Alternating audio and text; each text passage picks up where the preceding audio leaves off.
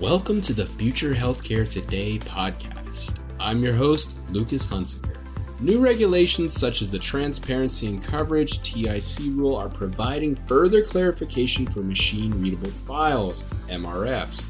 TIC requires that plans and issuers offering health insurance coverage in the individual and group markets to disclose in network provider negotiated rates through these MRFs. Because of this, there is an increased visibility into contractor rates for payers, providers, and members. Third party tools can provide an infrastructure to host the data to be readily available, flexible, and incorporate its own data sources. Today, I spoke with Dennis Charland, Senior Vice President of Transparency and Desktop as Service Sales at Zelis. He has over 20 years of experience in the fields of healthcare technology, group insurance sales, benefits consultation, and employer benefits management. We discuss the recent release of MRF rate based files and how they have affected the market. So, Dennis, can you explain what machine readable files, MRFs, are and why we are hearing about them now that the transparency and coverage regulations have taken effect? Sure. So, so the the MRFs or the machine readable files were really a critical part of the transparency and coverage regulation. It was the first phase of deployment for transparency and coverage in that the enforcement on the publishing of these files started uh, 7-1 of, of 22. Uh, essentially what they are is is it is a a file that encompasses a, a payer's entire contracted rate set uh, for every provider that's contracted to perform uh, all covered services. And uh, in addition to that, a second file, the allowed amount file, includes rates paid to out of network or non contracted providers as, as, well. The biggest piece of the delivery, though, has been these in network machine readable uh, files. They are enormous. They uh, were not designed for members to uh, access these particular uh, files or consumers. Uh, they were designed for organizations that have the technical wherewithal to download these very, very large data sets and synthesize this data and use it in ways uh, that the government um, feels will be used uh, to improve both the, the cost and quality of healthcare. Yeah, let's unpack that a little. From what I understand, these MRFs aren't designed with the consumer's benefit in mind, are they? They're really not. Um, so the data within them needs to be used to actually populate member facing transparency tools, but the data on its own and the files on their own, most people, and certainly most members, if not all members, don't even have the computing power to download these files, let alone then be able to understand kind of what the data means with within them. So there may be kind of uh, uses of the information as it turns into kind of member facing tools, but the, the data on its own and the files on their own are not designed to be accessed by members and not designed to be helpful to members. Okay, so how is this new access to payer rates data shaping the market? Yeah, it's a, it's a great question. So, uh, on the surface, the compliance with the regulation is on its own very difficult uh, for for payers. This is a mass amount of data. This is data that needs to be updated and posted publicly monthly. The data needs to be accessible uh, with, as the regulation requires, free and unfettered access meaning you, you cannot limit the amount of times this, this data can be downloaded. Um, you cannot put this behind username and, and password uh, access. You can't limit uh, your competitors' uh, access to your own contracted rate information that needs to be posted publicly. So the sheer compliance with the regulation is, is kind of challenge uh, number one. Uh, number two is actually making this data usable for other aspects of the regulation um, that require compliance, um, specifically member facing transparency tools.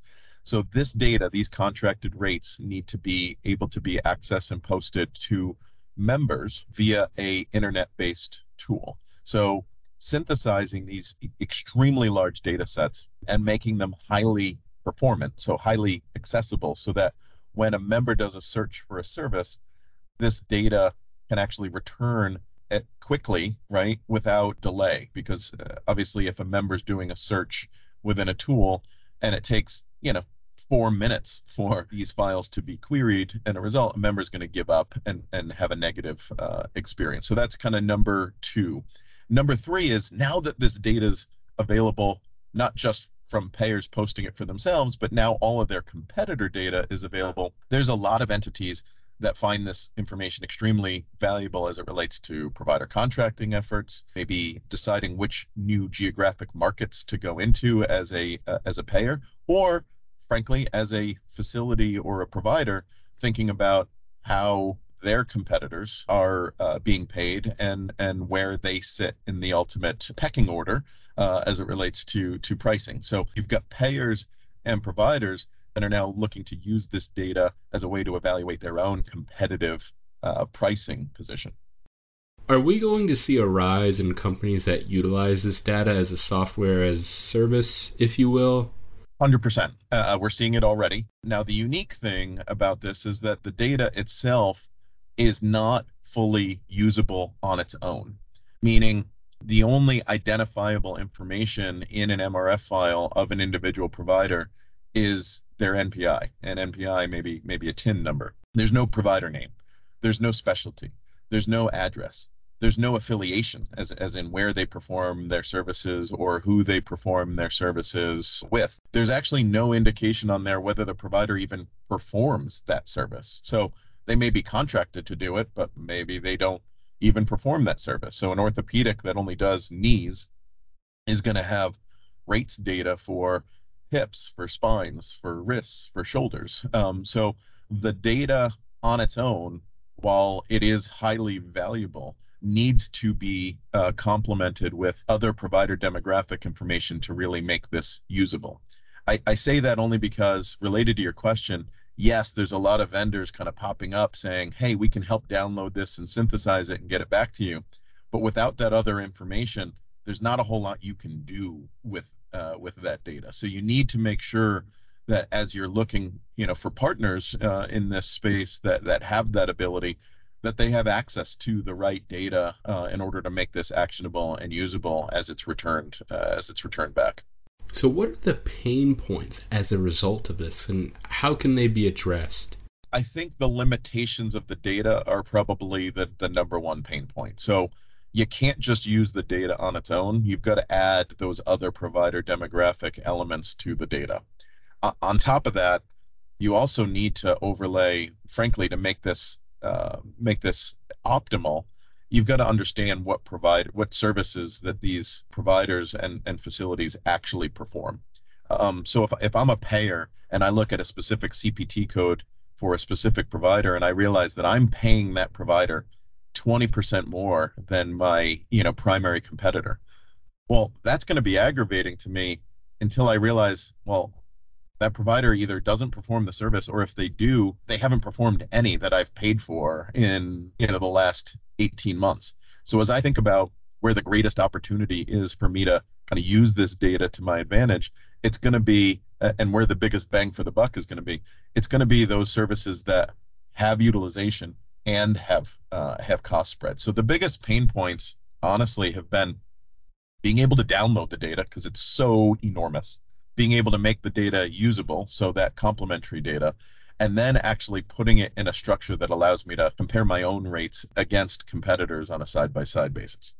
Dennis, what opportunities have surfaced? The rates data itself, as much as I say that there are flaws and gaps and challenges with it, the rates data itself has never, ever been available before in the market. There is a huge opportunity to use this data to a payer's advantage to a provider's advantage and to a, facility's advantage. If they can you know add the right data sets to it in order to make it actionable. So this is transformative in the business. I can't stress enough how amazing this opportunity is if it's used correctly payers and providers today buy access to market basket data clearinghouse uh, service data payers use cob uh, claims data coming to them from services that their competitors have priced first when a member has kind of dual coverage.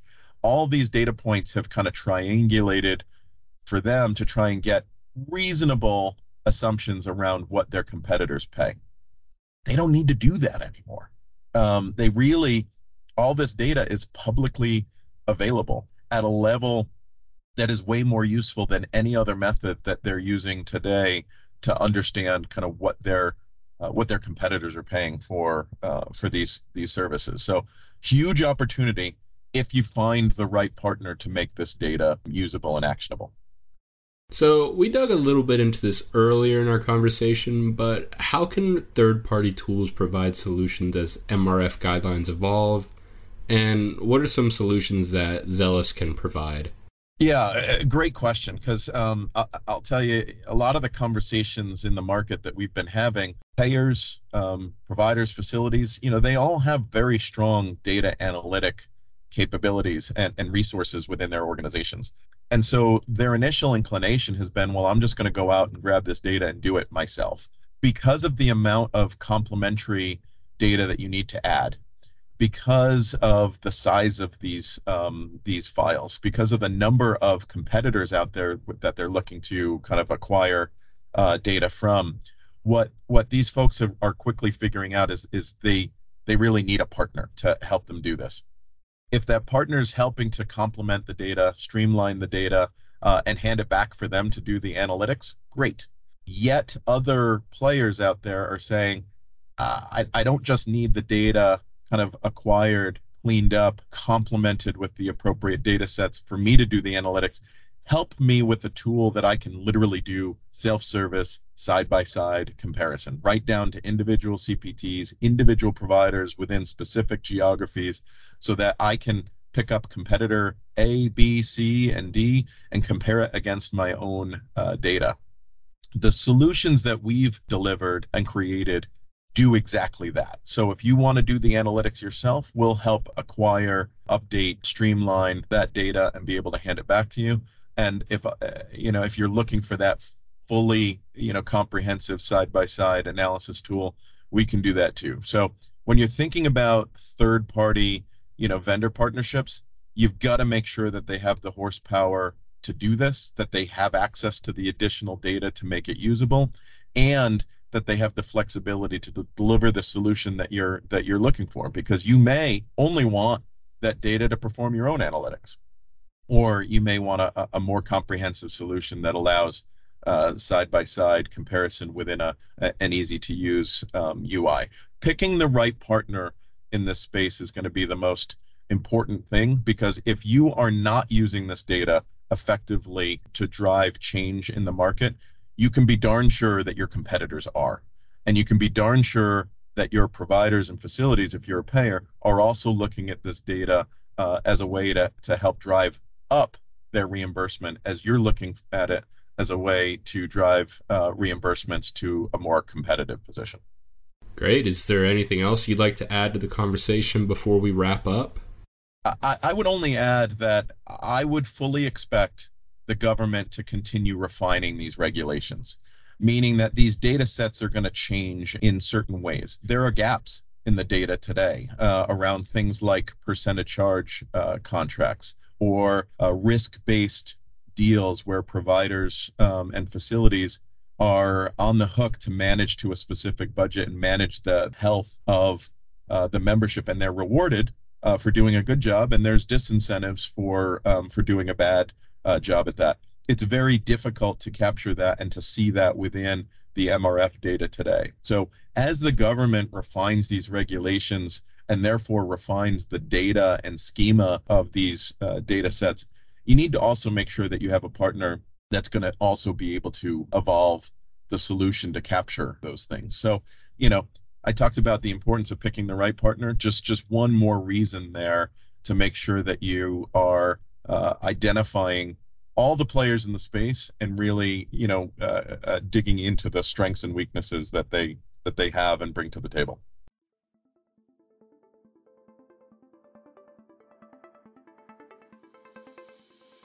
Thank you, Dennis, for joining us today, and a big thank you to our listeners for tuning in. If you're interested in staying up to date on the latest best practices, lessons learned, and proven strategies for leveraging innovative technologies to improve healthcare outcomes, be sure to visit futurehealthcaretoday.com. I've been your host, Lucas Hunsicker, and until next time, so long.